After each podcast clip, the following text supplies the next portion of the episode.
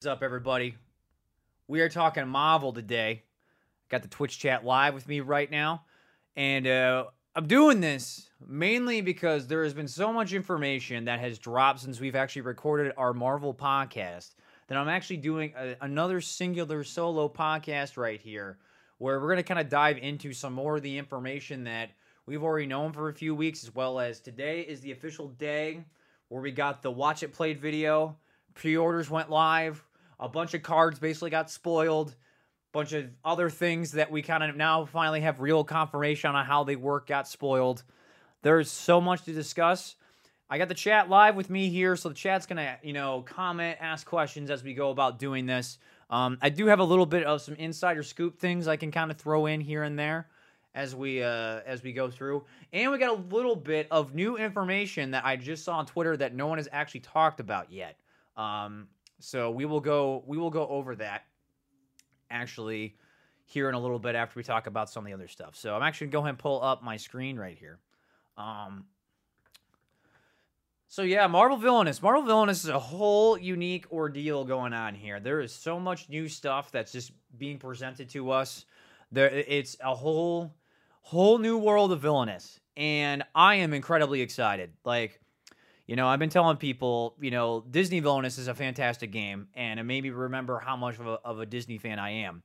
Marvel is my bread and butter. It, has, it always has been. Superheroes have always been kind of my shtick in terms of my favorite me- media to look into.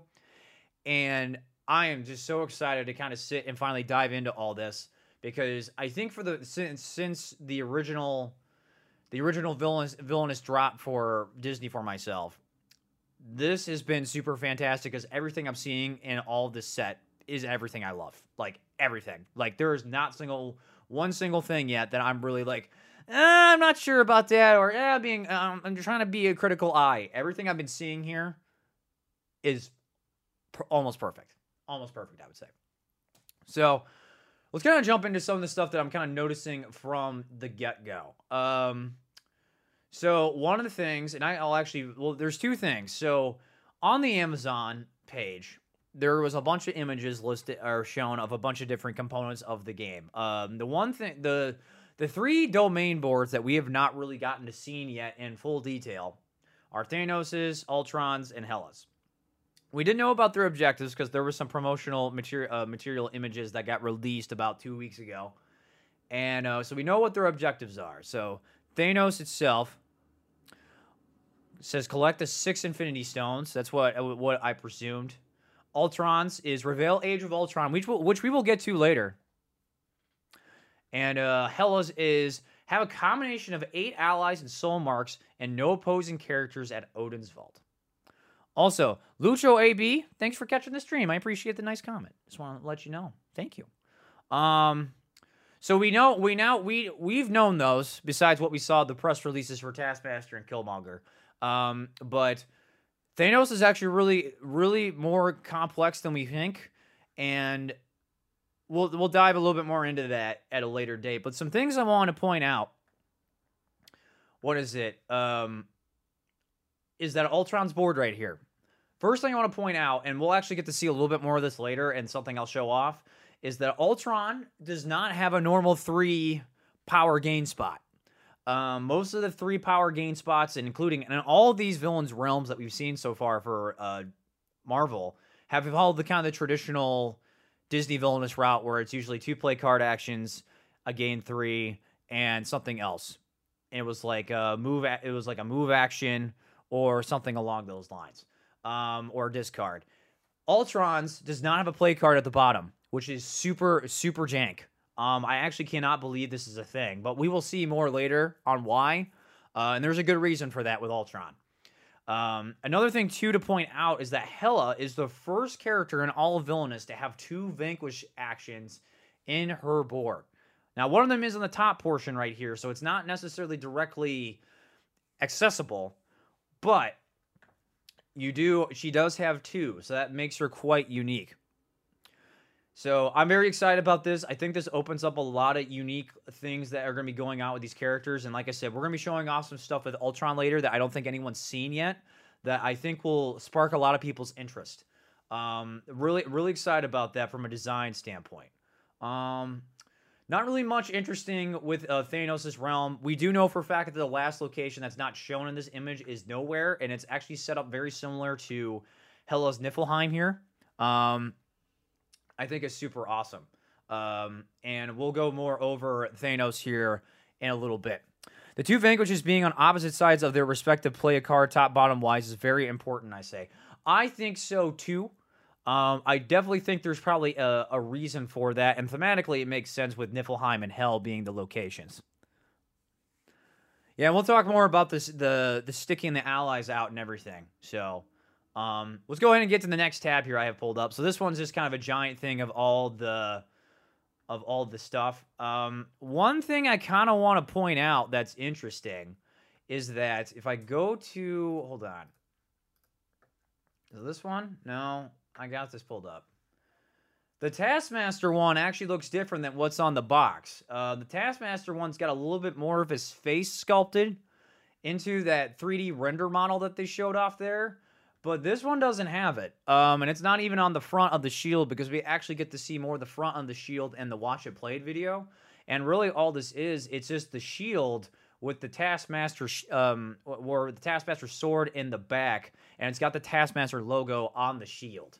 So they've actually remodeled this one. It's not the exact copy which is on the back of the box, and that's the official back of the box. So kind of interesting choice right there. Um, I actually think I kind of would have liked that one that they showed on the back of the box better, but there was probably a reason why they couldn't do it for the model. So not that big of a deal, but you know, hey, what can you do? So um, some other cards I want to show off, in here I will actually try to zoom out on these so you guys don't have to see the fully zoomed out thing. Um, so these are all specialty cards. Uh, this was another part of the prom- prom- yeah, promotional image stuff. Um, we got the Power Stone in the background. We got like Back from the Dead and this transformation. These are all specialties. For those of you who do not understand what the specialties are, specialties are a new card. Um, and we will. I'll point this out better with some better domains when we see them later. But especially, essentially, what specialties are, they are passive effects that get attached to the villain that, for all we know right now, cannot be like stopped. And these effects can uh, basically happen on any turn, um, as long as you are able to activate said effect. Some of them, uh, the specialties, actually have activate icons on them to activate the effect, but essentially you don't have to worry about an item maybe being discarded or removed or what have you, or being a target of a fate card to have that be removed or affected by that. Um, these specialties are pretty nice. And something else to note is that when if you've seen the domain boards, there is actually a slot for the specialties and it goes beyond and you're allowed to have as many specialties as you can fit over there. And by fit, I mean, you know, as many as you want. So there is no limit to the amount of specialties that a particular character can have, which is interesting. Although it's kind of interesting to also note that there's a lot of these that are actually tiles, and we will actually get to this when we get to the back of the box image. There are tons of tile cards in this game, and most of them I do believe they revolve around specialties, although we do know that Killmonger does have one that is particularly a rival. Um, so, we'll go on and jump on the next one. So, a little bit more of a uh, broader spectrum of everything being seen so far. We see the Power Vault, which is basically the new cauldron um, what the the strength and I'm also going to call them uh, weakness tokens. Um, we got the Hella tokens, the new power uh, tokens, and then we got all the fate deck or in the villain deck and the fate deck cards. And also, if you zoom in on these, those backs of those cards look sick. Um, they are very well designed, still a very clean, you know, style. I I really dig this um, a lot. And also the quotes on the back of these, we get to actually see all of them here in a bit if you haven't got to see, see them all. And these are all dope. These quotes are very comic book esque for sure. I really dig them. We'll also get to see more of the Power Stones. Uh, if you weren't able to actually get to read them all based off this uh, zoom in right here, we'll actually be able to get to see what all the Power Stones do here later based off something I found on Twitter. So, do all the villains have an extra specialty location or just Thanos? No, all of them do. Actually, we'll actually get to see this. Um, actually, I didn't pull up this image, but all of the all of the domain boards are actually bigger than the Disney Villainous ones. They're all bigger. Uh, they they're longer in that respect. Um, they basically have a lot more space on them. Uh, one of the things that you'll notice when you open up the boards, um, I wish I would have down- got this image, but essentially what has happened is that they've actually increased the amount of space for where the ally and item cards can go in the villain side. And then they've also increased the the length of the boards to fit the domains to at least have one or to have one specialty card be able to fully fit in the specialty slot. But then they show off that you can extend it going further. Uh, so these are actually taller and longer in retrospect. Uh, if I if I get time here to pull up the image I want to see, and I might actually have to jump into Discord to do this really fast. So give me one. Um, I'll actually pull this up. Give me one second. There is essentially an actual image that shows off the actual size of domain boards. I know, very good retrospect. I don't think the watch it played video actually did a very good job of showing this off. Um, weirdly enough, because you would think a video would actually show that off pretty significantly, but this didn't. Uh, but this actually shows it off in the box really well. So give me one second. I'm gonna pull that off. Oh, where is it? Uh, here we go. So here's the review, and this is what the inside of the box looks like. Um, as you could see, that is a lot taller of a board, and I think I'm I'm pretty sure the box is also a little bigger. Uh, so there you go. It's a very it's very tall. Um, all that stuff. It looks very similar in design though to the original Disney villainous um, the worst takes it all box, the original core set. So yeah, there's lots of um, lots of new stuff here um, going on as well. So now they don't show off what is at the bottom and how that looks in this right here. There's no more images, but um, yeah. So some interesting stuff going on here. Now we won't go there yet. Um, not much new here too. We've already seen this. This is kind of just another showcase of what I was talking about with the models being different. Um, I think we get a little bit more of Killmonger's Realm if you haven't been able to completely pick that up yet. Um, so yeah, there's that as well. And here's a kind of cool showcase of everything going on. Some things I just want to point out um, that I don't think have been fully realized are um, what is it?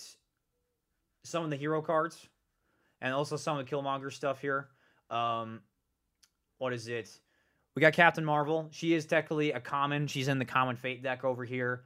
Um, Adam Warlock, which is in Thanos' um, domain, and that's Gamora. I have no idea what Gamora's effect is. Um, although if you are able to zoom in a little more on Captain Marvel, you can at least tell that there's some text revolving around allies. The same thing with Gamora, I believe, a little bit. Um, there are also two other heroes as a part of Hela's that these are a part of. I do not know who those heroes are. As much as I know my Marvel lore, I don't know who those characters are. This is not Valkyrie um because Valkyrie actually gets shown off in the watch it played video, and all these cards on uh, Killmonger's realm on the hero side we've already seen, and that's an explosive. That's the weapons cache, and that is an ally that I don't know who that is. Um, so we'll have to kind of dive a little deeper into that. These are two cards that get revealed more in the watch it played video, so we'll kind of dive a little deeper into that.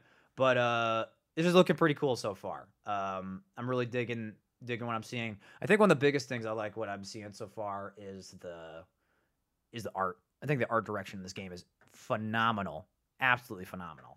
Um, all right, I got the watch it played uh, video pulled up. Now we're not going to actually watch it all the way through. I just want to point out some things that Rodney points out as the the setup. So, talking point. Um, new thing. Villains no longer start on the very left location. They now start on their profile, as well as um, their profile um, is also where you, as the player, are supposed to be putting your power tokens. So there's actually now a dedicated spot on your domain to be placing tokens um, for when you gain them.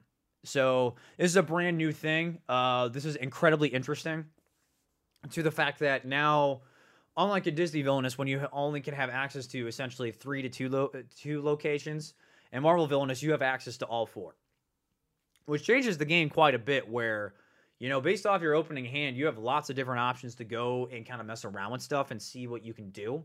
Um, I think that's a really cool design where it kind of opens the the design and thinking space a lot more from the villain perspective. I think this is incredibly good. Um, to say the least.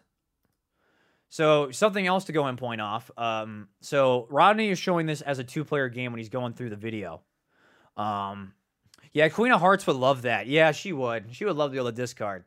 Um, one thing that Rodney points out that I don't understand why any of the retail outlets can't just write a, a simple product description correctly. But each villain comes with 11 unique fate cards. There is a there is a standard 15 card fate deck um, that comes with the common heroes, and that's shown by these arrows on the borders. And you know that it belongs to a particular villain when they have that particular villain's border style as well as their icon in the bottom right. Um, and so these all basically act the same that we've uh, we've known and um, seen them. Um, and the thing too is that as you will see with these cards, uh, all these cards are very pretty generalized. Um, you so like even what this uh, what did it cost uh, effect card? It says the targeted villain must discard one card from their hand for each Infinity Stone they control, up to the total number of cards in their hand. So that can actually go against a player that's not Thanos. Now, Thanos um, can have that affect him, and obviously it's going to affect him more because he's the one that's collecting the Infinity Stones. But, you know, other players can activate and use the Infinity Stones as well. Um, so this can also affect it. So if you're like a Thanos player and you might be playing out those Infinity Stones, and as we'll talk about, uh, the Infinity Stones actually get placed with other players first. You can actually use that to your own benefit and play it on them, uh, which is really unique. Um, something else to point out too, I gotta give a huge shout out to the fact that She-Hulk is in this game, and that art is awesome. Um, she Hulk is a really cool character. I think I honestly personally think she's a cooler character than Hulk himself. Um, it's really nice to see that her represented in this game. Uh, I've always found her a super cool character. Um, ever since the Marvel vs. Capcom days, I've always thought that she was super awesome um, as a character in general. Um, something to point out. Um, no, no, that's not that's not where I want to go. There we go. Go right there. So event cards. Um, so something to point out too that I and I'll actually show this off in the the back of the box uh, image to show this a little bit better. But um, these event cards are part of the Fate deck initially. So that 15 card of common Fate deck has events in it, and I believe there's only one event that's attached to each individual villain in their own Fate decks. So I believe if these are all the events, one, two, three, four, five, six that means there's only about four events total that are in the common fate deck. So that means there's there at the at the very most there's 11 heroes in the common fate deck, which I think would be pretty cool to have that many. Um, and it's based off of how many Avengers and also some other common heroes that we've already seen. Uh, I'm pretty sure that's pretty close to probably what's all in there. I think is really exciting. Um, we also got Nebula. Let me see if I can actually pull up Nebula a little better with some. Uh, hold on. We'll we'll go ahead and let Rodney do his thing. So Nebula. When Nebula's played, the targeted player loses power equal to the number of Infinity Stones they control. Place a number of plus one Strength tokens on Nebula equal to that power. So interesting. And something else I'll point out later too is that all of Thanos' fate cards are surrounded by Guardians of the Galaxy characters. So you got Nebula, Gamora, um, Drax, is revealed later, so you can guarantee that you're at least going to see Star Lord, Groot, and Rocket, um, which is makes me incredibly excited. We already know Adam Warlock is in there. I hope to God that Nova's in that deck. Um, that would be awesome to have Nova. Uh, I'm a huge Nova fan, so because Nova is the true leader of the Guardians of the Galaxy from the comic book lore. Um, Star Lord stole that when Guardians of the Galaxy decided to make a lot of money. Um, so, uh, yeah, uh, let's jump in a little bit more. Um, so here we go. Um, cool art inside these things. Um, inside these villain guides, the print on them looks a lot better than what if um, what was on the the Disney villainous uh, villain guides, which I think is super dope. Um, and it's kind of cool too because the the Infinity Stones literally are only used with Thanos, but they are literally used how I thought they were intended to be used, where essentially um, they are all um, they are all in the middle and they get played to different villains and they can use them, which I think is super dope. Um, so yeah. Now, one thing that's interesting is that if you look, only the Power Stone has a cost, which I don't understand. And I'm looking at the villain guide right now. All of them. So you must relocate. Yeah, there's a there's nothing yet explaining why the Power Stone has a cost. If a villain specific event is drawn, I assume that villain is slightly handicapped for the time being. Don't know if I'm understanding that right. Lucho, we'll get to more of that here in a minute. Um, yeah, Salmon says Thanos is my favorite one of them. Thanos literally made his his gimmick even more interesting. I think the fact that the Power Stones are like a universally collected thing, and that the fact that he's going to give them to players, but then the players can still use them, and then Thanos actually has to go collect them from the player. I think is super interesting. Uh, I think that had made him a lot more interesting than he probably has any right to be. So now we got the full. We'll get the full look at the realms, right? Or realms, Disney, everybody domains. As you can see, definitely taller. Um, there's a whole other section for the specialty slot over here, and like it's shown, it's meant to make it just like how the heroes and the al and the allies and items portions of the domain are set up. This is meant to be extended out. Um, really not much too interesting going on in these domains that we haven't already seen. Um, personally, there's like um, there are there are setups here that we've kind of already seen. Um, it's the it's important to note this though um, with Thanos, and we'll talk more about this when we get more to how he operates later. Um, his move action is at the top at nowhere, which I think is kind of interesting. Um, very interesting. Also, the Vanquish action. I, actually did not realize that. But this is kind of an interesting spot for all that to exist, personally. Um, but nothing too crazy, like crazy, like mind boggling with what's being shown off in the domain so far that we've seen, minus the Hell and the Ultron stuff. Um, nothing too crazy. Um, Rodney's doing his thing. Um, let's see we go over here. So that's uh so he's just talking about the actions.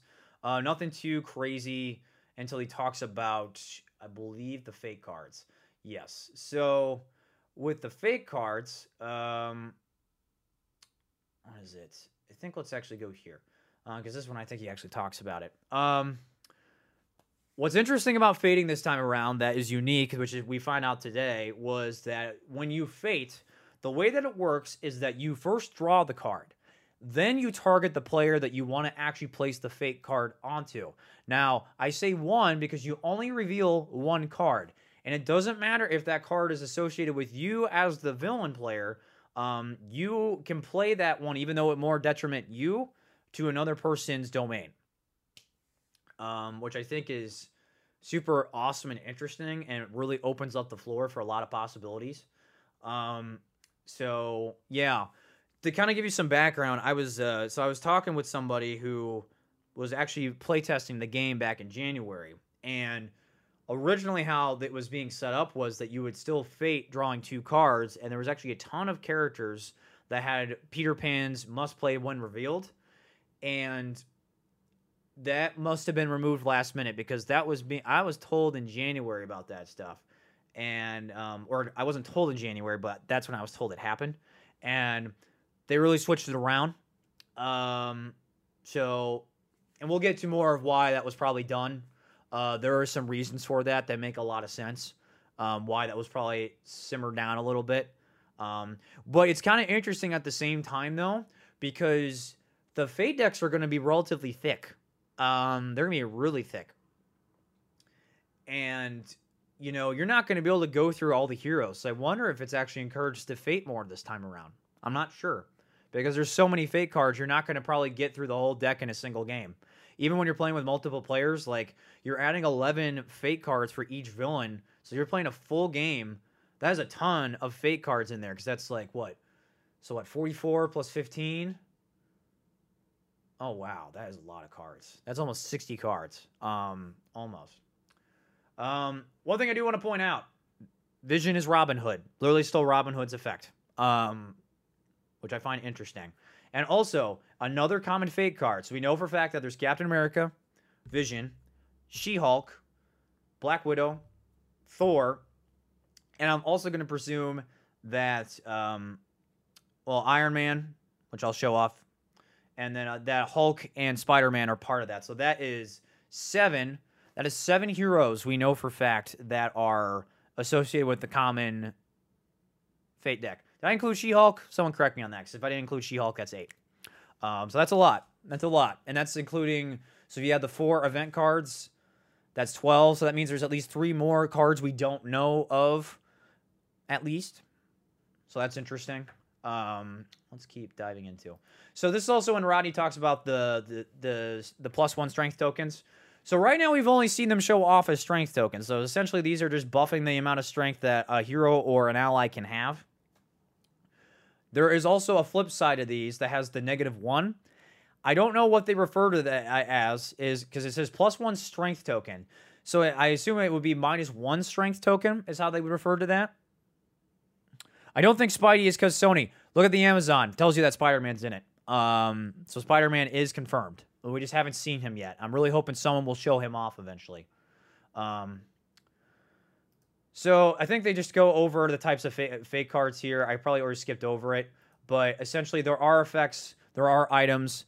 Um, one of the effects right here is Revive Soul. So essentially, you get to choose a hero in the Fate discard pile, play that hero to the targeted player's domain.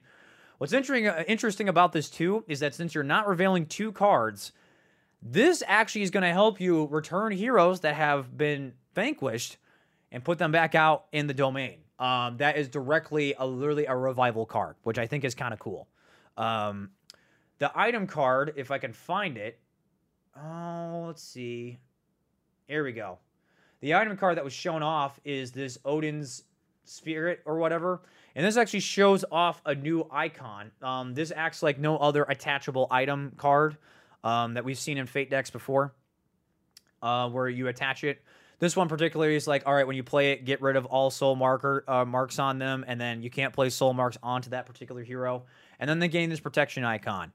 What's really cool about the protection icon is that it specifically is targeting that uh, that hero must be vanquished before any other characters are vanquished in the dome or in that domain, which I think is cool. Um, I I can't believe I can't believe that they're actually doing that. I think it's awesome. Um, that they're actually, and we'll get to more of this later. There are a ton of text cleanup stuff with effects that I really dig.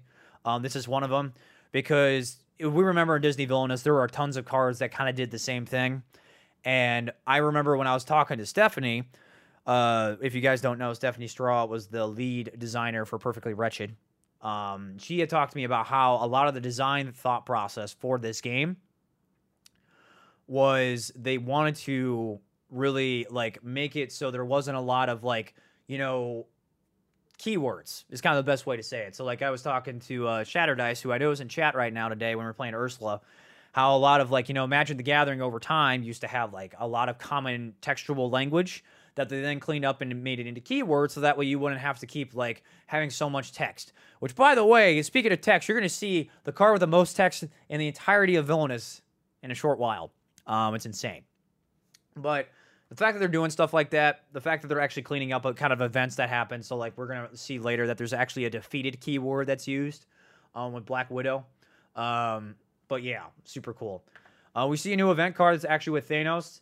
This one's pretty brutal. Uh, before moving each of Thanos' allies in play, he must either pay one power, discard one card from his hand, or remove the ally.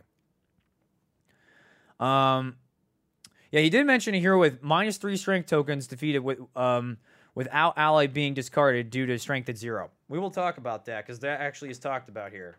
Nope, nope. Don't play the video. So here we go. Hold on. I'm trying to. Oh, so here's the event stuff. So um, this is when the difficulty modular stuff that you've probably seen talked about with this game comes into play. So event cards, uh, the way that Rodney describes that the game says it is that there's essentially three difficulty levels. And the three difficulties levels are I don't necessarily know the last one, except the last one's called Undying. Um, where the first one is you get rid of all the events, including any uh, villain specific ones from the Fate deck. So you can actually remove cards from the Fate deck, kind of make it more hero item effect focused. Then if you play at the normal one, the way events work, as soon as they get revealed, they get played out. Uh, if it's a global one, then the global one stays out and it affects all players. Then, if it's a character specific one, that one is given to the player. So even if there's a global one out, the character specific one goes to that player. And the way that these work is that you can either play or relocate slash move allies and items to these particular events. Once the events, um, once the events have allies, have a total strength that is greater than or equal to these events, the events are discarded, and all the villains who have contributed an ally to that event gain the reward. Funny enough, if you guys have played the game Smash Up by AEG, the mechanic for how events work is basically the same way that breaking uh, the breaking points work in Smash Up. Each uh, was it? I believe I think they actually refer to it as power. Um, each was it minion card in Smash Up as a power. Once the power it reaches the strength of the base's uh, breakpoint that gets discarded and scored. It's the same basically system that's used for the events here, um, which I find really interesting. Now, in the medium difficulty, you include the events, but when a global event comes out, then when there's already one out, you don't put another one out. However, in the undying difficulty, when another event comes out, you just keep playing them. Funny enough, I actually think that one is really interesting. And as I probably get more accustomed to playing this game more, I'll probably want to play with having multiple events out because then it's going to actually enforce players to work together to try to take stuff down. Um, I, I like it. I actually really dig that. Um, so probably not the first run through, but I definitely feel like this game is meant to have events built into it because literally She Hulk's card herself. If I go run back to it really fast, um, there it is. Literally references events. It says if She Hulk is in your domain, you cannot relocate or play um, two events. So literally, if you take the events out, She Hulk is just a four strength hero. So I think playing with events will be key in this game to want to actually kind of work with that stuff. Um, this is Rodney showing off um, how a global event works because, like you said, this one stays out, but if it's for a character specific, uh, this one is attached to that character. And it seems like for right now, there's only one villain specific event for villain. There's not like there's two. So it's only one. But in total, you can have a lot of them in the deck. So um, doesn't seem that brutal. So I believe Rodney's now talking about cards um, and how you just play cards. It's nothing new. Um, Hela's got this Hell to Pay. Choose a hero with an uh, attached soul mark in your domain. Perform a Vanquish action to defeat that hero. So essentially, an additional Vanquish action. Um, someone pointed out, I forget, I can't, I forget who to give credit to for this, but it seems like um, the soul marks are revolved around vanquishing. So probably hence why she has two different vanquishing icons as well as that card. So, yeah, um, there's something to have to have be with the vanquishing. Something else too to note that Hela's objective, she needs to actually have no heroes at Odin's vault. So there is some there is some need to make sure that place is cleaned up. So maybe that's also to help too with the extra vanquishing and stuff. Um, this is him showing off just a card saying that all right, being very clear about it. Um, where if you cannot resolve the full effect, you can't play it. So, like with Death's Embrace, relocate a hero with an attached soul mark to Niflheim. If you can't do that, then um, then guess what? Um, you can't play the card. So this is definitely a really good idea. Where if you play soul marks onto a hero that's at Odin's vault, you can play them to Niflheim. Uh, I think that's a really good call. So really cool effect. So Roddy's showing off all the different cards. Um, so we got an ally, item, effect, and specialty. Uh, we kind of already kind of go on over what the specialties do, but uh, just to kind of go over what the cards shown here.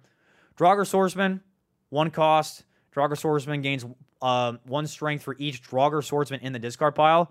As a God of War fan, that is awesome and a kick-ass card. Uh, I can't believe that they're actually doing that stuff in this game. Magic the Gathering stuff right there. Um, literally, um, I actually talk about this so there is one faction in Smash Up that I believe it's the zombies, where they were basically built kind of being around a Magic the Gathering style deck where they focus on playing and using cards from the discard pile. Draugr Swordsman really gives me those vibes. I love playing zombies in Smash Up, and that right up my alley. And you'll see actually later there's some other uh, I think maybe later, but there's some other cards I've seen that allow Hela to play cards from her discard pile and there's cards that actually go against her doing that as well. So it's probably kind of important to have that effect. And with her having that effect, super down. Night Sword attaches soul mark to any hero without one at this location. Makes a lot of sense. Soul for a soul, choose a hero with an attached soul mark in any domain and remove that hero. If you do, you may defeat a hero in Hela's realm. So, that's kind of nifty. Um, a little, little powerful. So essentially, you have a soul mark on a hero. You remove that hero. If you do, you may defeat a hero in Hela's domain. It's kind of nice. Hela's Bidding. Each time another player defeats a hero with an attached soul mark, gain three power. So there's probably some incentive to play um, these soul marks to villain or heroes in other domains. I don't know what they do. Um, I assume they're just soul marks, where they just there's tokens on top of the cards. Nothing too crazy. So we see this uh, Conquer Valhalla. Uh, Hela may not play, find, or access any cards in her discard pile. So yeah, that was the one I was uh, talking about earlier, where it directly affects Hela being able to do stuff from her discard pile. It definitely seems like she's the character that works with her discard pile. So for those of you who like your discard piles, yep, you're not gonna, you're not gonna like it. Um, let's see what else. Um, another thing to point out: there are gonna be cards in this game that are like Captain Hook and Pete. They are items. You play them, you gain additional actions. Um, definitely, this is definitely very good for Th- Thanos, which we'll talk about later. Um, some other cards showing that there's items that return that basically are kind of upgrades to allies like so. When played, attach impervious alloy to an ally you control. Um, when is it? Impervious alloy can only be removed if the attached ally is defeated or removed. So this is essentially saying that this item can't go away. I assume that there are fake cards or other things that can remove that card. So not really sure how that works yet. Um, Alkhema. I forget how you pronounce that. Uh, it's been a while. When uh, she uh, was yeah, because that's uh, that's Ultron's wife. Someone correct me if I'm wrong. Um, second wife. If uh, Alkhema is played, defeat a character at her location. That's dope. Um, super good. This shows off a specialty. Hand of Glory. Choose a hero from the Fate discard pile. Pay power equal to their strength. Then play them to any domain. Attach a soul mark to them. That's interesting. Um, I assume the soul marks are essentially like a a, a different strength token. I could be wrong though. So marked by death. Choose a hero in any domain without a soul mark. Attach a, a soul mark to that hero. So nothing nothing too crazy over here.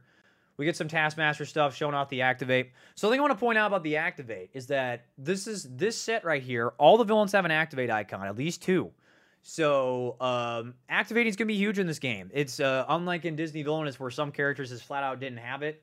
Um, the characters have these have these activates. Um, just like uh, you know, let's, let's point out some of the the characters: Cruella, Ratigan, um, Evil Queen, Jafar, Queen of Hearts, Ursula. So that's only like six of 15. Wasn't activate wasn't getting really used that often.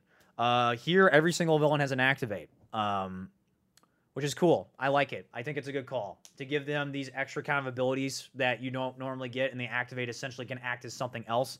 And a lot of these activates that you'll actually see, they can do all sorts of things that still equivalent to other actions you would normally take, which I think is awesome. So, uh, lesson plan as a teacher, I love Taskmaster. Uh, I think everything that he does is super cool and makes me super excited to play him. Now, besides the point, um, find an item or effect in your discard pile or deck and put that card into your hand. Makes perfect sense. Um, cool activate shows that we're still getting cost. Haven't seen anything new yet um, with this. However, no, it's that when it gets referred to. Um, no, this is when it's referred to. So one of the things that they pointed out is that when you're supposed to find a card, now how it works is that there's actually an order of operations. So this wasn't clarified originally with Disney. The only time it, was clear, the only thing it clarified when you did this was that um, when you when you go find something in your deck or any deck in general, you have to shuffle it. There's now an order of operations to this. First, you check it, see if it exists in a domain. Then after that, you grab it. Then you go check your discard pile. Then you grab it. Then you go look in your deck. Um, I believe that's more referring to something in particular um, items, but because Taskmaster's activate was right there wasn't necessarily that same th- deal because it uh, showed off the discard pile. But Rodney points out in this situation where there is an actual order of operations to that now. Um, so you're no longer going to get confused. Um, I believe actually he shows it off here with Killmonger's cards. So also that that art on Killmonger, pretty dope. Um, he's also got this overpower card. Place a plus one strength token on all allies in your domain. It's pretty nice. So this is the new thing. Um, relocate. It's no longer called the move action. Um, relocate allows you to move any car, ally or item in your domain to any location, which is not not the the adjacency thing. On top of that, you can also use this relocate to move allies and items to put them on events. And if an ally or item is in another player's domain, you can move them back to your domain um, or move them to an event. But you cannot move allies and items to other domains naturally. However, Thanos, as we find out, is actually very unique in this regard. He overrides that rule. Um, so he specifically, in his villain guide, says that with his move action, he can move allies from his domain to other domains. Now, he can't directly play them there, but yeah, it's pretty cool. Taste of the Cosmic Power. Place a plus one strength token on an ally you control. That ally may immediately vanquish a character at this location with equal or lesser strength and is not discarded after this vanquish action. Interesting. So it's got like an immediate play. Um, interesting. That's odd. Hmm. Well, we might we might have to go jump back to that later because that's a something we that we've talked about in the podcast is that so with the explosive mines and Killmonger's deck, they say discard to activate their ability, and there's no time to actually say when you're supposed to do that on the explosive mine, which is kind of interesting. Um, so, Adam Warlock, um, six strength. Thanos cannot win the game if Adam Warlock is in Thanos' domain. Cool. So essentially, what's kind of cool about this too is that if Thanos does have all six of the Infinity Stones, he essentially has to defeat Adam Warlock to win the game, uh, which is pretty awesome. Um, and the nice thing too is that there are tons of new stuff that allow um, things to screw around with that. So we're going to also show off some more allies right here. Um, basically, Roddy's talking about the Vanquish action. Um, we got Proxima Midnight. When played, defeated character with a strength of three or less at Proxima Midnight's location. Um, point out that character is now any ally or any hero or rival that exist. Um, so something too to point out that uh, I actually missed is that, and I actually don't think we actually talk about that till later. Um, is that you can relocate or you can move allies from your domain or in, in certain effects play allies from your hand to other domains and when they are played they are actually acted as heroes. They take up the top portion spot right here and they just act as heroes. That's all they do. Thanos is unique because he can actually take vanquish actions with his allies when they're at other domains but they essentially can be defeated. So what's nice about this Proxima Midnight is that the character literally is using that cleanup to clean up that extra garbage effect um, that we can sometimes get in issues with with Disney villainous. Um, so Ebony Maw, if Ebony Maw is part of a vanquish action by Thanos to defeat an opponent's ally with an attached Infinity Stone, he is not discarded. So essentially, like I said, uh, Thanos has to defeat um, allies, which we'll get to, of opposing allies to get Infinity Stones. If Ebony Maw is used in that Vanquish, he is not discarded. And then we just have a basic Legions of Thanos. He's only two uh, strength, so no additional ability. So one of the new things that we should talk about that was clarified in this today that's very different than Disney is that so a hero can be have its strength reduced to zero. However, unlike in Disney, you do need to have an ally at the location to vanquish them. Having said that, though, if they are at zero, you don't have to use the ally to defeat them. So they are not discarded when used to vanquish. So in this um, example right here, I have no idea who this guy is. I'm pretty sure it's part of one of the Night Strength things from Asgard. I am not super up on the Thor lore. Probably the least of most of the Marvel stuff I know.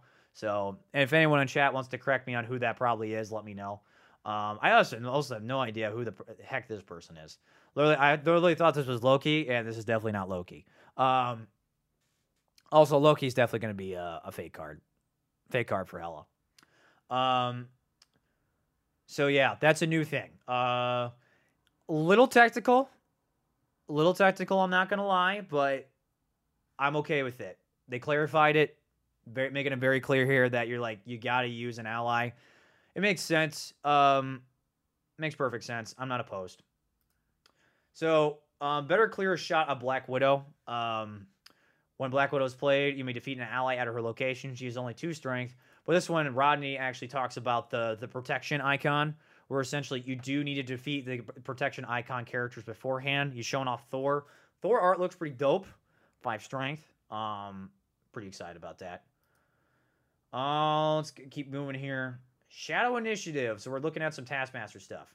So this is when he's pointing out how you can actually relocate uh, allies to other domains. Relocate an ally you control from your domain to another player's domain. Place a plus one strength token on that ally, um, which is cool. Because what? So the unique thing about this is that so what this is encouraging you as a Taskmaster player to do is a Taskmaster's goal is to have an ally at each location, and each ally needs to have at least five strength. You basically use Shadow Initiative to put them away, give them a strength, and then move them back so they have the extra strength, which I think is a good call. Um, and I believe this guy. Yeah, there you go. So no, no, no, no, too far, too far. Scrub back a little bit. So Jagged Bow.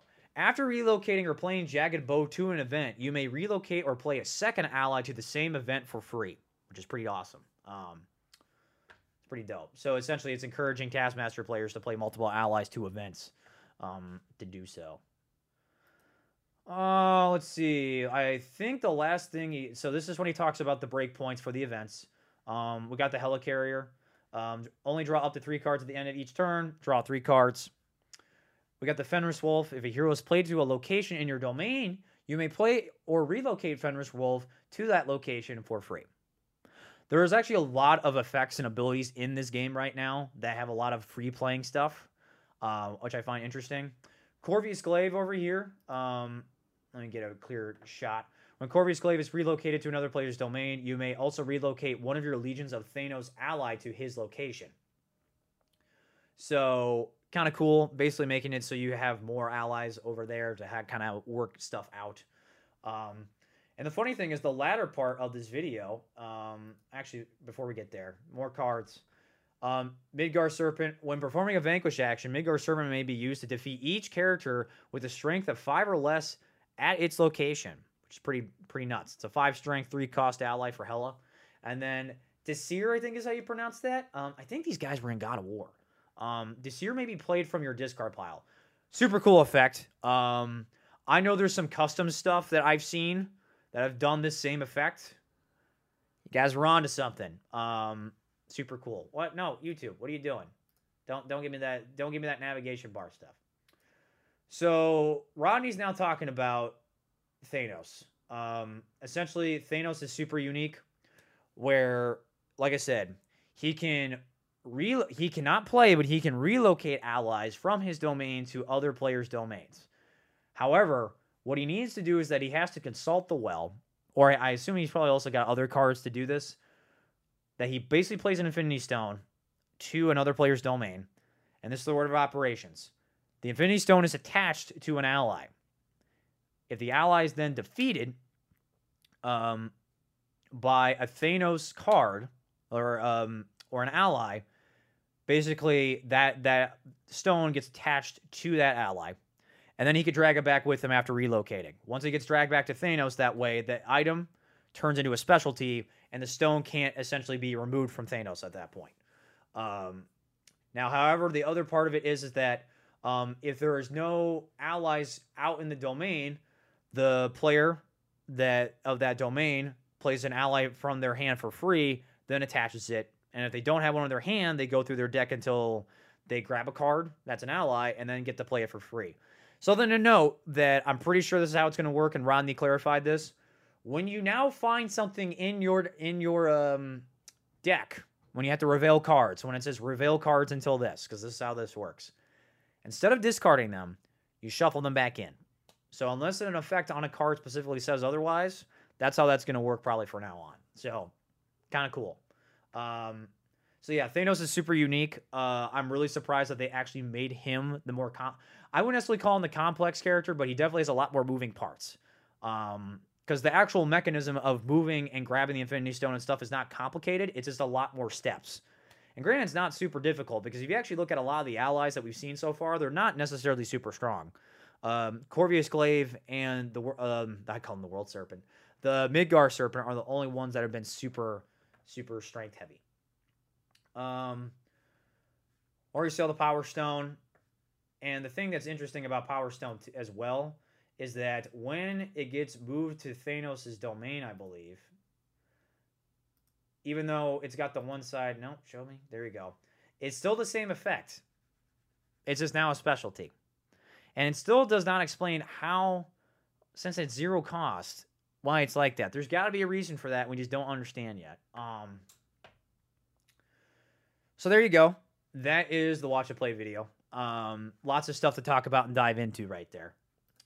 Let's get to the back of the box. Um, back of the box. So two more um, two more cards that we haven't seen. Um, we got Iron Man and Taskmaster Shield. So Iron Man is essentially a global nanny um, from Cruella, where essentially when you want to perform the activate action, you have to spend one more power to do so, or pay one more on top. Taskmaster Shield is an item where essentially when a, uh, when an ally would be discarded at the location where Taskmaster Shield is, you just remove it. Um, and then the contents. So let's look at this part. Um, five domains, five villain movers, 150 villain cards, which confirms that everyone's got a 30 card villain deck. Um, 70 fate cards, which you also got to keep in mind that includes all the events, and that means that there's the 15 plus the 11 for each villain. So that's 70 fate cards. Um, 12 tile cards. So there are six. There are six Infinity Stones. We know for a fact there's at least two in Killmongers, and which we will see here soon. Um, there's actually some more tiles for Ultron, which we will get to. Um, I assume there are tiles for Taskmaster and Hela, but I haven't seen them yet. Um, I do not know what they look like. Um, and I haven't seen them actually like that in the flesh yet. So we'll have to kind of take a deeper dive into that. But um, okay, so that that's this. Something also else I want to point out too. Huh. It's odd. It says game design by Prospero Hall. Now, it does say game design. So, if you remember correctly, the way this happened was Prospero Hall laid the groundwork for this game. They got bought by Funko, and then Ravensburger took over. So, I'm surprised to actually see them still on the back of the box. Um, there must have been some some credit where credit had to be due right there. Um, I do think it's important. And uh, another image of Taskmaster right here is Mover and how it's actually changed a little bit. No longer has like the skull look on it, uh, um, on the actual thing. So, all right, let's do one more thing, and then I'll take some more FAQ and uh, and then give my thoughts, and we'll talk about compatibility stuff. So, Ravensburger actually released a promo video on Twitter showing off some more stuff. So they actually go through all the quotes of all the villains, if you hadn't already seen them before, um, which is kind of cool. Did some little art, show off the the pictures. So first cool new thing, Scarlet Witch. Scarlet Witch, uh, Witch was revealed. Um, and what's interesting too is that she's actually belongs to Ultron. Um, and she's played in Hela's Realm, which I kind of find funny. Um, her effect essentially sounds like is that you choose a card type, and then the player must reveal all cards from their hand and discard all cards of that type. So it's kind of a unique counter card to what the what a player might be trying to use to accomplish their goal. Uh, I think that's kind of cool. Makes a lot of sense with Scarlet Witch's abilities and such. Um, this thing does not have the scrubber preview that I like. All the Infinity Stones. All the Infinity Stones. So, Soul Stone. Play an ally for, for free from your discard pile. Reality Stone. Perform a Vanquish action. Your allies using the Vanquish action are not discarded. Space Stone. You may, was it, relocate any number of your allies. Place two plus one strength tokens on up to two allies you control. Time Stone. Gain one power and draw a villain card. Also goes back to what I said I like about the clarification. Clarifies villain card. Um, find any card in your deck, then add it to your hand. Cool. I like that. Also, Drax. I can't really read what his effect says, but he is a five strength hero, and it says Drax the Destroyer. So Drax is in this game. Definitely confirms that we're getting all the Guardians of the Galaxy, um, for sure. Ultron. So here's some new stuff about Ultron that uh, not a lot of us have seen yet. Um, I will actually scrub a little further because there is another card that gets added to that. There you go. So first thing, Hank Pym. Hank Pym, um, Ant Man or Giant Man or whatever you want to call him. When Hank Pym is played in in was it in your domain? Was it you? Was it you may not?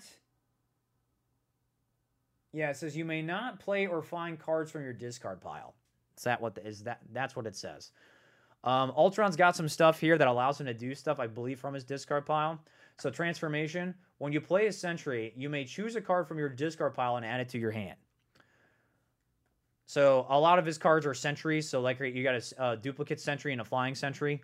Um, duplicate sentries is the basic one cost two strength ally. We got the flying sentry, which is two cost three strength. If a flying sentry is at an um, what is it? It says add a blank when it resolves, you may relocate an ally to any location in your domain. I think that says item, and I wonder what it means by resolves. There must be something within the deck. Now, something cool to, uh, to note is that optimization is another specialty that Ultron can get, and it says you may treat card plays as relocates. So that means with Ultron that he's going to have the ability to basically choose cards and change how their actions work. Um, something else to note is that you got um, we don't know what's at the top of the reconfiguration base, but Stark Industries Industrial Complex has two card plate actions and a plus or and a gain one. So for those of you um, that have played Bill Cipher, uh, if that last one is a Bill Cipher play card that we haven't seen, call him copycat right now. Call him copycat. Um, super interesting. Um, it makes sense why he's got the two car plays over there still, but having it be one cost is super intriguing to me. Um, now, what's interesting is here are the tiles. So these are both tiles. You can tell by the thickness of the car; they're definitely a little thicker. Um, what it looks like to me is that each one of these tiles is revealed via completing an objective. So in a weird way, Ultron is actually a little bit of Pete where essentially he's probably got these individual goals that he must resolve, and then he gains these specialties. So right here it says ultimate. The optimization specialty must be in play. You must have a sentry in each location in your domain to reveal this tile. So what it sounds like to me is that he's going to gain these different specialties that are these tiles, and then you flip them over, and then the last one is going to be reveal Age of Ultron. You can also tell too that a little bit of the card back is being evolved here. Um, so I wonder if that's part of maybe what they're doing with these reveal tokens. Ultron looks really dope now. Knowing how this works, I'm super excited for Ultron. Ultron's definitely number three on my playlist, which we'll get more to. Um, but yeah, Ultron looks sick. I'm excited for Ultron. Um, trying to see. So Taskmaster, I think, has got a new hero over there. I can't tell who it is. Um, just got a bunch of smoke. I'll actually play it out just to see if it cleans up. No, it doesn't. So it shows off a little bit more stuff. Really, really basic music being played in the background. Oh, no, no, no, no, no. We get some more cards, and this is when we get to the weird stuff. You guys ready for weird stuff? Here, I'll go ahead and play it again. So, Armored Rhino. Specialty. Heroes at Killmonger's location lose one strength. Interesting. Um, I like that. So we already seen transformation. Photographic reflexes is the winner for the card in Villainous that has the absolute most text in the entire game. This is the one that is essentially that if you remember reading the Taskmaster article, says that you can play effects from other um, villains. And it says that after another player plays an effect card from their hand, you may immediately pay one power to attach that effect to photographic reflexes. On your turn, you may use an activate action to play the the effect attached to photographic reflexes, then discard the effect to its original villain's discard pile. Totally just an excuse to have Taskmaster's ability fully realized. That's all this is. I think it's a little complicated. Uh, it makes sense. It's very clear on how it works, but it, it's got a lot of stuff to it. Um, paying one, and then I assume it says play the card, so you still got to pay the cost to play it, um, which I find kind of weird. But um, yeah, so um, there are more specialties they're going to reveal here.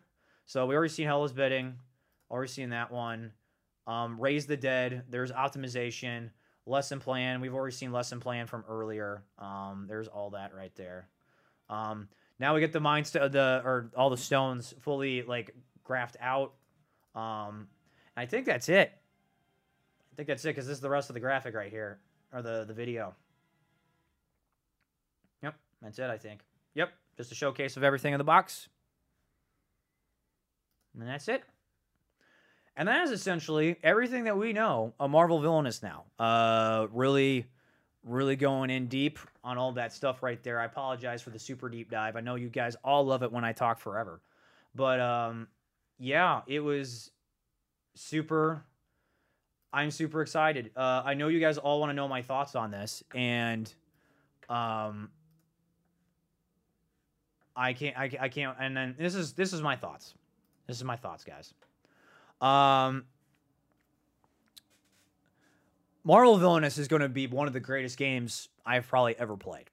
Um, the reason for that is that it's Marvel, it's thematically Marvel, and I'm super excited for that. I think that's super important um, because, like I said, I'm a fan of Disney, but I am truly a Marvel fanatic at heart.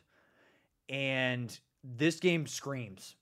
And it shows that they put a lot of love and care into the mechanical side of everything. I love the new cleanup keyword stuff that they're doing uh, with like using character, defeat, protection, all that stuff. That all makes sense. I like the fact there's no conditions. Literally, the fact that you can, in ways, play heroes or other allies to other realms that act as heroes to other domains. That affects things. The the fate deck mechanism stuff actually kind of encourages you to just look at the card that you're since it's only one, look at the card, look at the circumstances around all of the players, and then play that card as you feel is the most effective. Um, there is no longer, all right, I have two options. I need to now make a choice, and then I got to discard that card. The fact that the, the Fate deck is going to be super thick, I think, is cool because you're going to actually be able to see a lot more of these cards played now, which I think is awesome. Um, I can't wait. I really, I really just can't wait. There is, it's like, and and the thing too, and I've said this. So with all the Disney boxes so far, you know, as I've played all the characters, there's definitely characters I would now I'm more excited for after playing them. But like, base game box, Maleficent and Jafar were the only two I was excited about. Uh, Wicked to the Core, Hades, Evil Comes Prepared, Scar, Perfectly Wretched. More just kind of excited overall for the characters being added. Uh, probably Cruella I was the most excited for. But even then, I probably wouldn't even put Cruella on the same hype levels as Hades and Scar. And I generally started liking more of the characters. Really like Mother Gothel, really dug Dr. Facilier, Ratigan and Yzma are super cool. In the base game, you know, the only characters that also stuck out to me from a learning perspective were Prince John and Ursula. Um, yeah. Um, this game is really speaking to me on so many different levels. Uh, I just think they've made a lot of really good decisions. And it sucks because it seems like what happened was with Disney. This means that Disney actually has an end. That means that that design engine for the Disney villainous side of things is complete. They aren't really touching that stuff anymore. Are they going to release an FAQ kind of cleaning some stuff up? They probably will. Um, I don't expect them to probably release any more than one or two expansions after Disney or for Disney. I really don't. I think there's going to be one more box maybe two being super hopeful. I think Marvel is really like when Marvel says the next chapter of Villainous, they are being very clear that like this is the next evolution of this system. We realize that there was a lot of cleanup issues that needed to happen in the game, and this is our answer to all of that. We're also doing a theme that appeals to a very large audience. Now, not to say that Disney doesn't appeal to a large audience, but a lot of these characters are stuff that, you know, we as fans, most of us, I would say, are at least above the age of 20. Um, you know, we've at least grown up with at least like one or two, three major stuff. Um, you know, we've grown up with three of those movies at least. And then we've also seen other ones that we're super excited about them. You know, Marvel reaches a huge audience, and I understand. I know some people aren't super happy right now. Um, I know people aren't super happy with the villains they chose, uh, mainly because they're not familiar with them, especially if you're a comic book fan. If you're an MCU fan, this is super. This is super awesome. You're getting almost everything that you probably want from an MCU side of things. For a comic book fan, I get it. I'll tell you one thing. I want Green Goblin. I want Doctor Octopus. I want Doctor Doom. I want Magneto. I want Kingpin. I want Red Skull. I want so many freaking Marvel villains. I want MODOK. I want MODOK. um, there are so many cool Marvel villains that they can do as these mastermind level things. Like if you go just look up Marvel Legendary, um, you know, it's a deck building game that's co-op that you play against a Marvel mastermind. There are so many of them. Like they got um so Doctor Doom, Magneto, Red Skull, Loki. None of which are in this base game. They got Thanos, they've got Kingpin, they've got um I also forgot Magneto in that original set. They've got Apocalypse, they got Mr. Sinister, they have Strife, they have Mephisto, they have um oh god, they have Carnage, they have Mysterio. I don't really count Mysterio um in that argument. Um who else? They got all sorts of stuff. Um they have Ultron, they have Hela. Um they do not have Taskmaster, but Taskmaster is like a minion card that comes out. Um, and there's no Killmonger yet. Um, but there's so much. And then like they do stuff too that's crazy, like with Civil War, where there's like Iron Man and um, Maria Hill, stuff like that. There's there is so much villain lore that you can use in this game. And I'm so excited. And all that stuff excites me. All those characters make me excited. All of them do. I don't even have you mentioned the fact that Dormammu's not in there yet, and Dormammu is definitely going to be in this game. There's no way we're uh, the, we are not getting Doctor Strange here, but when Dormammu shows up, we're getting Doctor Strange. Um, definitely getting we're getting Doctor Strange as a hero, and that's the thing too. With Disney, we were like when you get a villain, you know what heroes are going to be in those Fate decks. Now, from like the speculation side, we still don't know all the heroes that are becoming. Especially, there's going to be so many. There are 70 fate cards. And all there's heroes and effects. There's so much possibility. There's so much. That gets me excited.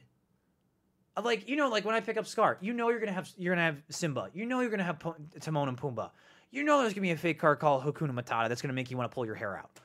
You know, I don't know what they're gonna do. And that excites me that generally gets me excited for this game. Like, real talk, I. The only way the Disney expansion that's going to come out either this year or early next year that can get me more excited right now than I am about Marvel is that they have both Gaston, Tremaine, and Oogie in it. They have to have my dream. They have to have my dream box. They have to have it. That is the only way. I am just being straight up. Um, but I am I'm just so excited I'm so excited. So Baron in the chat says, I can't be too mad about Disney Villainous ending. If they get Gaston and Tremaine and that bag, they've covered the ground. They've done their duty. I agree. That's the thing. I and that's why I keep saying those three, because if we're being honest, you cannot end Disney Villainous without Gaston. That's just straight up. We've talked about this too. Uh, Cinderella is the last major Disney princess besides Belle not to be in the game. Makes way too much sense. Oogie, from a design standpoint and as a villain standpoint, you gotta have him. Like, you throw in dice, it's Nightmare Before Christmas. Hell, you try to sell it a hot topic for all I care, I'll buy it. I just want my Jungle Book villainous. I don't want to. I don't want to be the bearer of bad news. I don't really think Shere Khan's going to be in this game. I think uh, the art style of those cards would be super sick. Um, I just don't think he's going to make it. If he's going to make it, it's going to be um, TaleSpin. I, have been saying this for a while now. I didn't even think of Hot Topic. Oogie would fly off the shelves there. I know. You know, you know, literally, I've bought the, I've bought Hot Topics Nightmare Before Christmas stuff before. That place just reeks of of Nightmare Before Christmas, and also band shirts. Um, well, no, I mean, like, I, I love Disney villainous. I still think, I still do think Disney is still going to hold a very special place in my heart. The the game I think the only thing that Disney will have above Marvel is that it's going to be a little quicker. in a two-player environment, that game is going to run a lot faster than Marvel Villainous will. And something to point out too, I know Baron pointed this out in our Discord channel. Um, they actually went into Amazon and redid all of like the marketing for the Villainous games, and they actually made it so all the Disney boxes. So if you actually look at your Disney boxes, they say 40 to 60 minutes. Now they say 60 plus after 40. So they realize that that game could take a bit if you have more than four players. Marvel specifically says 40 to 80 now. So they actually now are like, we definitely have a time limit where this game should run. Um, and it probably will run faster once you get two player games going and moving a little quicker. But no, they've they've evolved the engine. They've evolved the engine a lot. Um, I know I'm really and Disney still is going to have lots of cool characters that are near and dear to my heart. I love Scar. Scar is literally the killer instinct character in this game for me. I can't wait to see what they do with Oogie. Um, because let's just be honest, guys, he's coming. He's coming. There's no way in hell he's not coming. Um, like, but Marvel, man, like all those characters, like me personally, just hit a very sweet spot for how much I care about things. And I talk about this all the time where characters in theme with games really have to stand out to me for me to care. And Marvel just make, takes the villainous engine and just slaps it right into my heart and is just like, yeah, Luke, you gotta buy this game. You're gonna love this game. And when there's more stuff that comes out for Marvel Villainous, you will love it. And I'm like, yes, I will. I will eat this. I will eat this for breakfast. Just like scoop the Marvel power tokens and just put them into my mouth. Insert straw. Hey, how you doing? We're just talking about you. When, when's Gaston and Oogie? I'm joking. You don't have to talk to us about that. But uh no, I am so excited for Marvel. Like my mind is just I'm ready. But I will tell you this. My absolute most desired most desired Marvel villain in this game. I absolutely want I want Venom, but if you at least give me Carnage, I'm good. Carnage and Doctor Doom. Doctor Doom. Gotta give me the foot dives. Gotta give me hidden missiles and a delicious mojito. Um, I want Doom so bad. I love Doom in Marvel vs. Capcom. I think Doom is also a fantastic Marvel bad guy. He has to be in this game. Has to be in this game. Number one, yes, Doctor Doom has to be here. He's got to come. I need him. Yeah, if the end comes on a high, all the greatest series end at the right time. Enter Marvel. Yeah, I agree. I definitely want. I definitely like the last Disney expansion. If you get Gaston, Tremaine, Oogie, combination of those three in the last expansion, I'm good. I'm good. Oh yeah, Grackle. I also want Doc Ock. Like Doc Ock for me personally, the reason why I want him is because he's the great representation of all of like Spider-Man villains, and you can't really mix that with Green Goblin because Green Goblin is all about Oscorp, and there's still a lot of material to run with that there. Um, and the cool thing too with that is that so like, if you break down the villain decks to, or the fate decks with those villains too to make them unique, Green Goblin can have more of the traditional like Peter Parker like heroes in there. So like you can have like um Harry Osborn, you can have Mary Jane, you can have uh, Aunt May, those types of characters, and then you can have fate events that affect Oscorp, um, and effects as well.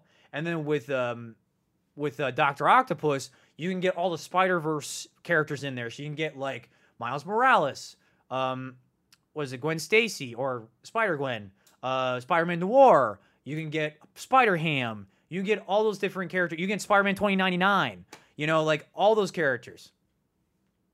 Um, like that's it, it's still gonna work out. I think that I mean, and granted, if Ravensburger's listening to this right now and stealing all my ideas, go for it. Just make sure you cut me a royalty check when you make all that money from that Spider-Man expansion when it comes out.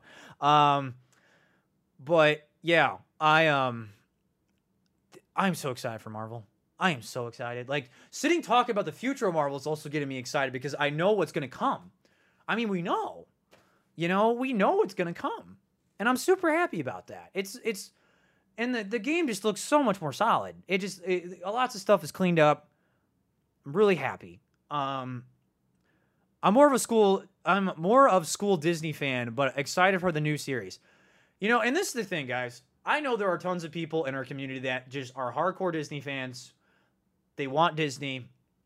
They want Disney to ride out forever. I get that. I do. Me personally, like I've said, I do think the one thing that Mar- that Disney will have as a one up to Marvel is that it will be a faster two player game. It does feel like more of a TCG. Like I, we mentioned in the podcast, Marvel Villainous definitely feels like it's going for a more civilization type of vibe. And I'm so totally down for that. I think that is a totally better way to kind of handle how, like, if you're going to have all the different domains interact with each other, I think it's the best way to approach that. I mean, think of this an actual approachable civilization style game for your family, for Marvel fans. One up for me on that. Like seriously, it's super awesome. Um I'm super excited for that. I want it. I need it. Um, and it's Marvel. It's Marvel, baby. I will tell you this. I said this in Discord. If Doctor Doom, when he comes, because I know he's going to come to this game, doesn't have a card called Foot Dive, or doesn't at least have art of him foot diving, I will be sad. I'll be very, very upset. Just call it Foot Dive. Just call it Foot Dive. That's all I need. Um, one more thing I want to talk about, uh, which is going to make a lot of people upset, and I'm and I don't mean to upset people, but I want to talk about this because this is was something I want to talk about tonight because I want to get everyone's thoughts and I want to get my thoughts and feelings about this out in the out in the open.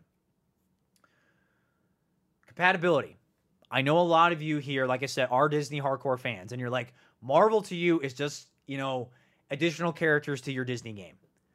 I'm going to say this up front and we've already mentioned this in the Discord, but I'm going to stand by this and I'll talk a little bit more about and actually evolve my opinion on this. Marvel Villainous is compatible with Disney Villainous. It is. There is no denying that it can work. Having said that, though, it is not part of this complete balanced breakfast. That those games are not going to work very well. The fun factor is going to be not there. Um, and the thing is, I get it. They're gonna be so like someone in in Discord. I know Ditto's already probably working on it. There is so much homebrew that you can probably do to make this work. I'm being very straight up honest though. I can I don't want the homebrew does not interest me at all. I think that takes way too much effort. There's way too much fan development of trying to get that to work. And especially like what really clicked with me when I knew this wasn't going to work was the the Thanos Infinity Stone system. Yeah, Thanos giving someone an Infinity Stone and them not having an activate action to use it because they're from Disney would be sad. Yeah, exactly. Exactly. I just the like the whole purpose of those Infinity Stones being given to the other players is that you can use their their ability. Me as the Scar player, I can't use those effects. I mean, it's funny because I know I know I some people have been talking about giving all the Infinity Stones to Ratigan so you can wield the Infinity Gauntlet, and then Bartholomew can have all the stones. I think is hilarious, but it's not. It's just. It's not. It's not going to be fun, guys. It's not going to be compatible. I don't want to break your hearts, um, and that's why even on Amazon, it literally in the product descriptions it says not compatible with other villainous games. I mean, like I said, you can make it work. Like on paper you could do this, but those Marvel villains are going to stop those Disney villains out of the ground. Like even the ones that are powerful. I can't even see Dr. Facilier honestly holding his own against some of these guys. I don't think so. Um, and honestly, too, it's just not it's it's just not gonna be fun. Like how the relocation mechanic is a huge part of this game. You know, like even with other characters too. Like Hela specifically is trying to move stuff. Um, now I do know for fact that Ditto was working on the Kingdom Hearts um, expansion characters, and he built it specifically to work with the Universal Fate deck, as well as um, playing uh, as its own against Disney characters. And I have used it, and it could, and the way that those characters are built, will work with the Disney characters, but they don't have relocation mechanics. They don't. They don't have relocation. They can be played directly to other realms, but they have a cost to them. Um, there is that mechanic. There are also characters that have similar specialty type of cards, um, but they work within Disney because they're still using the Disney's core engine. They're not breaking the Disney core engine. Marvel is breaking the Disney core engine and adding more stuff on top of it. It's just gonna be really hard to make it something that's gonna be fun to me personally to make it all work. Um, I just I just don't I personally can't find myself having fun with that. Um, and don't get me wrong, Disney's still gonna be an awesome game. I'm still gonna play it. I love Scar. I you know that's still gonna be a whole a special place in my heart. Um, that's not gonna change, but Mar- Marvel's not gonna be really fun with Disney characters. I think is the best way to put it. There's gonna be way too much homebrew involved, and there's gonna be some stuff that's not gonna be balanced against other characters that probably should be, and it's just it's too much of a mess. Um, so I don't like I said, don't want to break your guys' hearts, but that's just my thought my thoughts in, on the matter. I hope no one's gonna uh, no one's gonna you know lynch mob me by me saying that, but I will. I, but the thing is, is that Marvel is its own beast. It was designed to be its own unique system. It is the next evolution chapter of villainous, and that makes me happy. You know, like all the stuff that we talk about by having an FAQ and more cleaned up text, textual effects on these cards. Marvel's doing that. They're doing it. They are. They realize that. I mean, like, let's just be honest, guys. All the Disney villains are already completed. They're done. They're somewhere out there.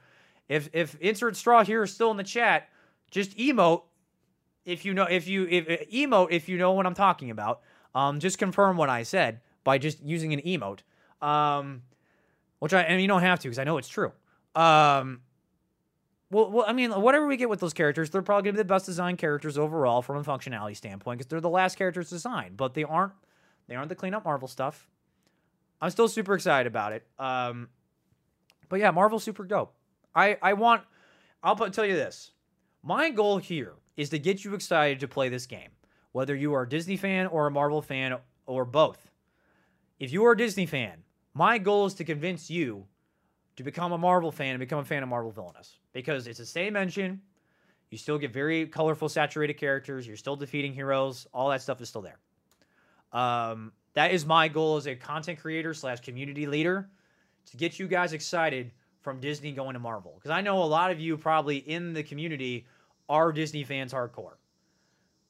I want to also introduce you to Marvel because Marvel's a huge part of my life too. I literally have freaking Spider-Man Funkos and all sorts of Marvel Funkos up there. You know, I got Spider-Man Legos over here. You know, I love Marvel through and through. I own almost everything a Marvel Legendary. I own both the Marvel Ultimate Alliance games, also three on my Switch. Um, I own tons of Marvel comic books. One of my absolute favorite storylines of all time is the the New Day storyline from Spider-Man and uh, Superior Spider-Man and all that stuff. I love Marvel. Um, that is that is my true calling. Someone in chat probably right now is like, "Yeah, this guy really likes Marvel." I do. That's my tirade. That's my tirade of Marvel Villainous. I'm super excited. Um, does anyone in chat want to know any more of my thoughts and feelings on it? Because I'm just being honest. I'm really excited for this game. I am more excited for this game than I was several months ago. Like, I'll, I'll tell you, when I heard playtesting stuff going on, I was a little concerned. Just because some of the stuff I was told, it sounded like it was some jank stuff going on. But now, seeing what I've seen, I'm excited. I'm very excited. You mentioned Prospero Hall, Funko Ravensburger. Who will be behind the next Disney Marvel expansions? So, I will tell you this. I do not have confer- concrete evidence of anything. But I do know for a fact Prospero Hall has done everything with Disney. They designed it. They're the true designers of those characters. They will push it to Ravensburger. Ravensburger will make any final tweaks that they feel necessary, and that's their baby. Based off what I saw on the back of the box, it said design by Prospero Hall on the back of Marvel, which I know for a fact that Prospero Hall laid the groundwork for Marvel. Ravensburger took that groundwork and then finished it. Now, you have to understand that was started in early of 2019. And I do not know how many villains that they developed at the same time as the core five that we're getting in this core box. I do not know if Ravensburger will be the complete leads on all those characters, or maybe some of the groundwork was already developed for those characters, or they had like, all right, here's our two or three year plan. You know, here are the villains we know we want to do. You know, when are we going to release these? Um, all that stuff. Like, what do we know what the mechanics are going to be? you know, stuff like that. Um, Because something else interesting to note is that there is no move a hero action. And I can see some things with like maybe if you play with Magneto, Magneto's got like the whole uh, magnetical force thing, so he can push and pull stuff. I can see him doing that with heroes, um, and stuff. But I don't know if they'll maybe say that for an effect card instead. I don't know. But yeah, I think um, I think Ravensburger will probably be taking over most of the devel- development on that, but maybe some of the groundwork for those villains were developed by Prospero. So, um, and on- honestly, like Prospero Hall has done a fantastic job, and they've obviously shown Ravensburger they can do a really amazing game design engine. And if Ravensburger can take that engine and build build on top of it and cool stuff, just shows you how awesome that engine is. You know, I think uh, I will say this: the Villainous engine is probably one of the best tabletop engines built to work off of, um, like in existence. Like, period. I mean, that's why like it's being almost promoted like a monopoly, or one of those um, Rising games that the op does with like Thanos and Harry Potter. They got the Star Wars one with Darth Vader. I mean, the reason why they make make different themes off those games is because those engines are popular. And what's awesome about Villainous, because unlike Monopoly, Monopoly you still got to keep the same framework. You got to keep the same properties with the same value numbers, the same effects from the chance and the the treasury cards. Uh, Villainous, you can the whole purpose of the game is to be thematic, but they have this core engine that everything's built around. So if you can build an improved engine and put that stuff in there, you're good. It's just the same thing with like developing better game engines for video games. You know, like you get Unreal 3 that goes to Unreal 4 and then Unreal 5. You know, it's the same deal. That's why the custom scene for this game is so big because the engine that was built here is just insane. It's insane. And I actually think the Marvel engine is going to actually open up for other characters to be customized and have a better overall, you know, groundwork for them because of the relocation mechanic and the starting your turn on your portrait and things like that. You know, super good. Super good. So, yeah. I'm just pouring out my guts tonight, guys. I may as well just start like ferociously crying on stream. That's what I should do. But um Yeah, that's Marvel. We got anyone else want to know anything from me personally? Any more thoughts and opinions? Anything else you got anything else you folks want to know? Anything at all? Because if not, I think I'm gonna go hop off. I'm gonna go play some video games. Gonna play some Grand Theft Auto. Gonna play some SpongeBob. Um, yeah.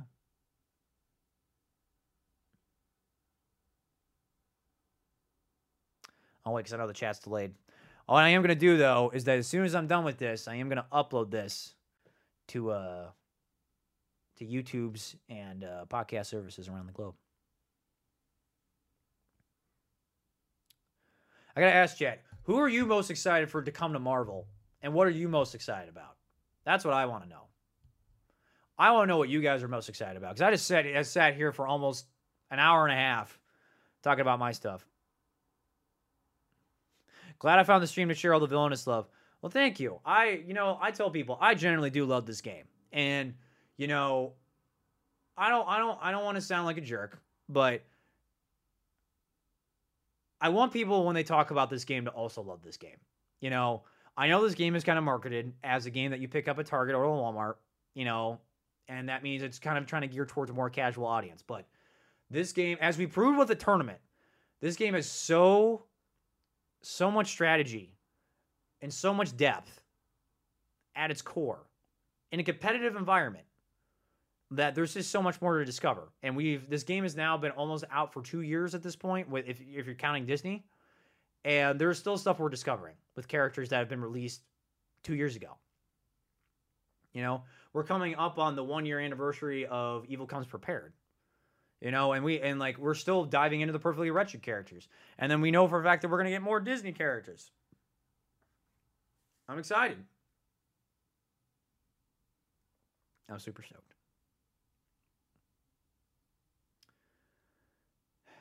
All right, chat. Any lasting questions? Because I'm going to go ahead. And if there's not any more, call the stream.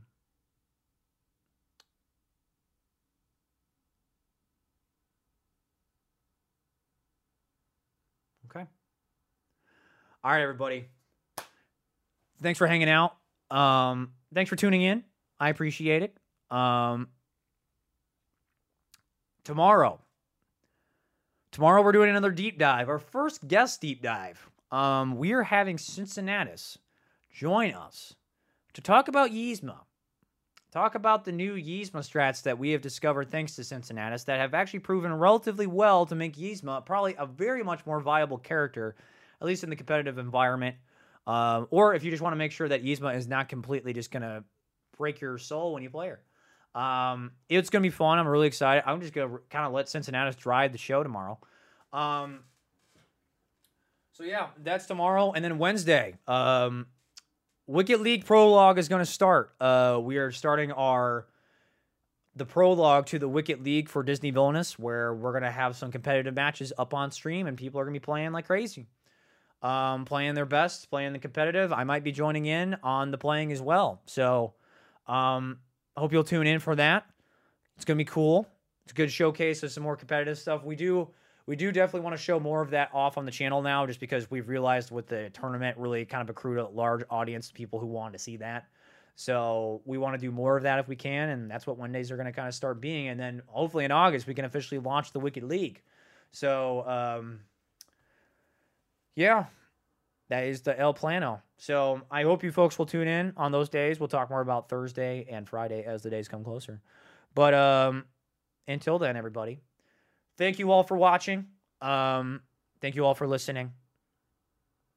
Until next time, stay happy, stay healthy, stay safe, and as always, stay delightfully wicked. I will see you all next time.